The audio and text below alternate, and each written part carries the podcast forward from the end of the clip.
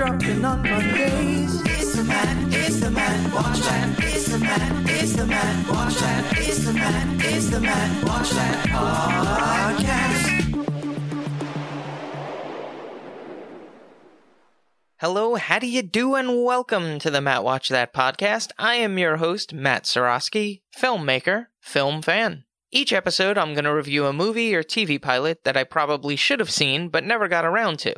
It could be a recent favorite, critic's choice, or cult classic. Everyone can join in on the fun. Follow me on Twitter, Instagram, and Facebook at Matt Sorosky. You can subscribe to my YouTube page where I'll post videos and clips from the show. If you have any opinions on what I've reviewed or suggestions as to what I should see next, use the hashtag MattWatchThat on social. Before we start, I have a love hate relationship with sports. I love watching it, I hate everything else. I'm a fan of sports, but I'm certainly not a sports fan. You know the ones. They're usually sitting at the bar, they're about a 100 pounds overweight, thinking they could hit a Clayton Kershaw curveball. They scream at the TV when a player on their team strikes out, what were they looking at? It, it was right down the middle. I could have hit that. Bam! Out the park. Okay there, Vinny. How about you wipe the nacho cheese off your double D's? And every sports fan now has become an expert in analytics. They can't count without their fingers, but they know that this player has a 4.67 war, which puts him in the top 10 percentile of the National League among lefties with a limp. Remember those nerds you used to give swirlies to? The ones that could never grip the dodgeball correctly? Guess what? They've taken over our sports. My teams are the Knicks, Islanders, Mets, and Giants. I also watch Premier League soccer. Arsenal is my football club. I watch sports for entertainment. But once it's over, I'm done. My mood won't change if my team doesn't win, which is lucky because look who I root for. I'll watch as many games as I can, and entire games too. I've sat through many a blowouts. As I mentioned, I'm a Knicks fan. Although I must say, things are looking up this baseball season for the Mets. Lindor and Carrasco were good pickups, and the bullpen has been solidified. We finally have a solid catcher as well. But I'm predicting we'll be having the same perennial conversations around June 15th. The Mets will be at 500, the bats will be colder than a winter in Canada, and Jacob DeGrom will be 1 and 4 with a .097 ERA. But sports don't consume my life. I'm not the type who wears a jersey in public. I try not to discuss it socially. Sports talk drives me crazy. Free agency, trades, stats, waivers, prospects. Prospects! Who's the big prospect? Hey, he's a top 10 prospect. I'm the And most fans just repeat the crap they hear on ESPN radio, pawning it off as their own thought. Did you see that kid in the minor leagues? He's gonna be a big star one day. Big, big star. And can these sports shows stop taking callers? They contribute nothing. Uh, let's go to Barney in Des Moines. Turn down your radio, Barney. You're on the air. Hello? Yes, Barney, you're on the air. Hey, hi. Let's go, Barney. I'm up against a hard break. Make it quick. Uh, hello? Oh, okay. First time caller, long time listener. Thanks for listening. The Giants need to upgrade the offensive line. What do you think? 100% agree. Thanks, Barney. Great call. We'll be right back. On to the main attraction. Each review will end with a ranking out of 5 stars. 1 star is skip it, 2 stars watch at your own risk, 3 stars standard fare, 4 stars worth checking out, 5 stars must see. Now, if I give a title 5 stars, it doesn't mean I'm comparing it to Casablanca or Jaws or Seinfeld or any other film that you think is amazing. I rank titles based on other movies or TV series in that genre and at that time period. So let's jump into it. I'll keep the spoilers to a minimum, tangents to a maximum. These are my ruminations and observations of the movie Caddyshack from 1980, featuring an all star cast with Chevy Chase, Rodney Dangerfield, Ted Knight, and Bill Murray about the happenings at a hoity toity Bushwood country club and the battle between members of the old guard versus unconventional members and staff. The film was the feature directorial debut of Harold Ramis, who would go on to helm National Lampoon's Vacation, Groundhog Day, and Analyze This and That. He co wrote the screenplay with Brian Doyle Murray and Douglas Kenney, though many of the lines were improvised by the cast. The film starts off with the Orion Pictures logo. That was probably the first constellation I ever learned when I was like five years old. If you could find those three stars in his belt, that leads to many other clusters like Sirius and Bellatrix or any other Harry Potter constellation. The next title card is a Jon Peters production. If you don't know who Jon Peters is, he has a very interesting backstory. He started out as a hairdresser for Barbra Streisand and eventually worked his way up to become one of the most powerful executive producers in Hollywood. Kevin Smith tells a story about Jon Peters in one of his specials about how he was hired to write the script for Superman Lives, which would have starred Nicolas Cage. The screenplay is available online and it's an interesting read. I would have actually liked to seen it produced because it could have been a, a pretty kick-ass movie. But Kevin Smith had to go to Jon Peters' house and read the screenplay to him. And the way he tells the story is really funny. Unless Jon Peters wants to produce my next film, then it's blasphemous. Shame on you, Kevin Smith. Shame. So the next title card. no, I'm kidding. I am not going through every single title. What a crap podcast this would be if I just spent 10 minutes going through every title card and that's it. No offense to anyone who does that because there is a podcast for everything and I'm sure there's an audience, but that's not this. So the movie starts out with a cute little gopher jamming out to I'm Alright by Kenny Loggins. I'm loving this already. I like when the theme song actually appears within the movie and it's not over the credits. When I finally saw Titanic, which was like in 2010, I was waiting for the song. Yes, that song. And three hours later, it was over the credits. Now, James Horner did a great job of integrating the motifs into the score, but I expect to hear theme songs in the actual movie. I know a modern song would have seemed out of place in a period piece, but this was James Cameron, man. He could have figured it out. All right, you have Danny Noonan, played by Michael O'Keefe. He works at the club as a caddy. His goal is to win a caddy tournament so that he gets a scholarship. Michael O'Keefe is great in this role as a working class guy surrounded by a bunch of these upper class elitists. I was introduced to him through the series Roseanne. He played Fred, the on again, off again boyfriend of Aunt Jackie. I looked it up before. He was in like 35 or 36 episodes, but it felt like more because his character was really strong and influential in Jackie's life, so it, it seemed like he was in the series a lot more.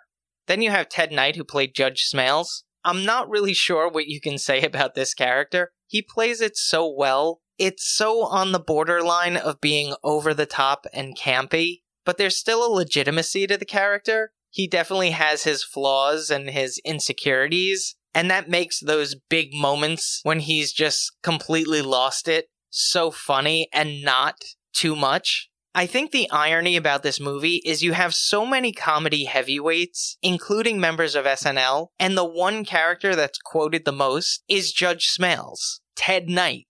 That's quite a feat, and it just shows you what type of actor he was. I'm a huge fan of Rodney Dangerfield, not necessarily as an actor, although I do like Ladybugs. I wouldn't consider that a top sports movie, but it certainly was entertaining. The way that he can fire out one liners, bam, bam, bam, bam, bam, it's like a rapid fire machine gun. His lines are so universally known that they've almost become like folklore, you know what I mean? I think my favorite line is when he looks at the judge's wife and says, You must have been something before electricity. That is a funny line. And it's clever too. There is no fat in that joke. One of my favorite things to do, especially when I'm in a meh mood, is to watch clips of Rodney Dangerfield on Johnny Carson. Now, Johnny was a naturally funny guy, but when Rodney was on, he was electric. And there was something about seeing Johnny Carson laugh until he cries at Rodney's jokes that just makes you smile. I'm actually going to post a clip of one of his appearances on the Matt Watch That playback playlist. Chevy Chase plays a member of the club and a golf guru. He's really good at throwing those dry, sarcastic lines out there, as well as doing a bit of slapstick. Give him a prop and he can just make it funny. There's one scene where he's giving a massage to a lady friend, and I think it was completely improvised. That's what happens when you have a really talented comedic actor. You could just put on the camera, let them do their thing, and something funny is gonna happen. Bill Murray plays the assistant groundskeeper who's been assigned to take care of the gopher, and he goes to some pretty extreme measures to do so. One of the highlights of the film was actually seeing Bill Murray and Chevy Chase in a scene together. I know that they had some previous issues when they were both on SNL, but it just goes to show when you have two professionals, they can set aside their differences in the name of creativity. The soundtrack to the movie is great. I already mentioned I'm Alright by Kenny Loggins. He really had a moment where he was Mr. Soundtrack. I mean, he did Footloose from, well, obviously Footloose, Meet Me Halfway from Over the Top, Danger Zone from Top Gun, Nobody's Fool from Caddyshack 2, but we'll skip over that. The soundtrack has some great non Kenny Loggins songs on it Any Way You Want It by Journey, Summertime Blues, Ed Cochran, Boogie Woogie Wonderland by Earth, Wind, and Fire, and the Gold Diggers song, aka We're in the Money by Harry Warren. I'm not sure Caddyshack is much of a full movie as it is separate vignettes tied together by a loose plot. That's definitely not a criticism. Each storyline has its own merits. The main confrontation is a golf match between Judge Smails and Al, but that doesn't reveal itself until about 45 minutes in, and it gets resolved 20 minutes later. Overall, it's a really funny movie. I did enjoy it. I could see why it's always on the list of top sports movies, although I will admit I probably prefer Major League more than anything. It's such a quotable movie, and now I finally have some context for all the times that those clips were played on the Opie and Anthony show. Okay, Pookie. Ultimately, the movie comes down to a gopher, washing balls, ah, oh ho, ha ha, should have yelled too, firepower, dog food, Jaws theme, drop anchor, cannonball, and Noonan. I give it three and a half out of five stars. Add a star if you were a young adult in the 80s. If you've seen Caddyshack and have opinions on the movie, let me know what you think using the hashtag MattWatchThat. Moving right along. Each episode, I'm going to post clips that I think people should watch. It could be movie trailers, music videos, interviews, or something completely random. Search for my YouTube page and there'll be a playlist called Matt Watch That Playback. Back in the 80s, HBO produced a two part documentary series entitled The Not So Great Moments in Sports and Son of the Not So Great Moments in Sports. Both were hosted by Tim McCarver, former baseball player and announcer. They featured the tragedies rather than the triumphs throughout sports history and included interviews by some of the participants and context of their stories. What I liked about these programs is that they didn't focus on the cruelty of sports bloopers. I'm not a fan of seeing people hurt, a gymnast slipping off the uneven bars and landing on her face, a NASCAR driver crashing into a wall, a skater board sliding down a pole and crotching themselves. Okay, that's slightly funny. But I had a coworker who would watch videos of athletes breaking their arms or legs, and she would laugh hysterically, looking at me like, Isn't this funny? I'm like, No, you psychopath. I watched Sid Vicious break his leg at the WCW Sin pay per view in 2001, and I'm still scarred from it. One of the nastiest things I've ever seen. The special features clips from all sports baseball, football, running, bass fishing, professionals, collegiates, and amateurs, including Gaylord Perry and the secrets behind his spitball, to the Don Meade Herb Fisher rivalry at the 1933 Kentucky Derby, to Rosie Ruiz conning us all in the Boston Marathon. Now, you don't have to be a sports fan to enjoy these stories. It shows how far people will try to go to succeed and fail miserably. So even though it's technically an hour special, there are a bunch of clips in it, so I think it still uh, falls under the umbrella of what I consider a playback. So that's the not so great moments in sports on the Matt Watch That playback playlist on YouTube.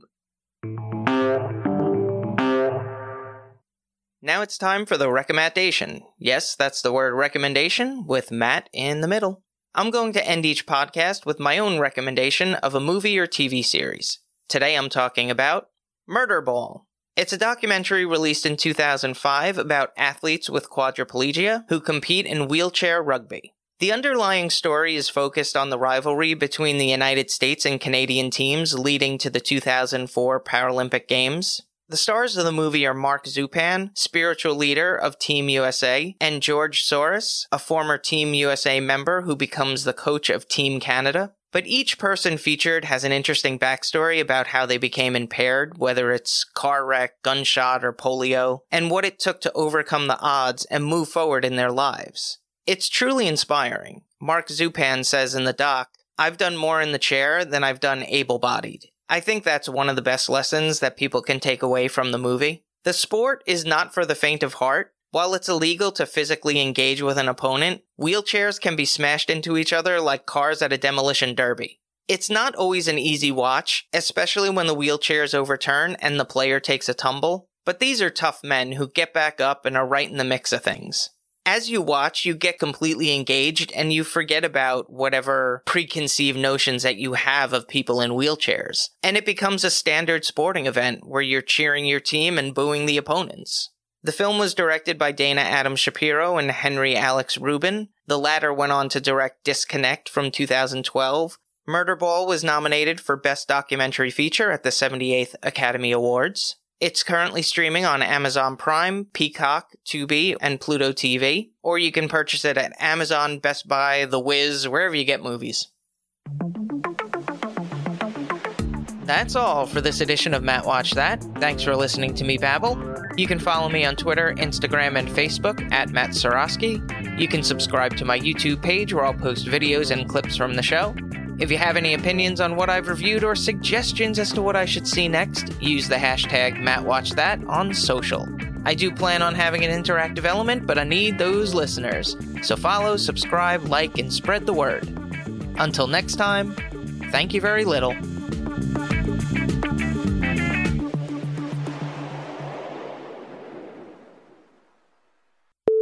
The movie starts out with a cute little Grover. cute little Grover. Yeah. Oh, this is Grover here on the golf course. And now I'm over there. How about you wipe the Napo cheese? it's very refined nacho cheese. Should have played yell. Should have yelled too. Oh my god. And there and there were others. He did he did a song and uh, maybe I should have looked it up. maybe I should have looked up this information before I went down this wormhole.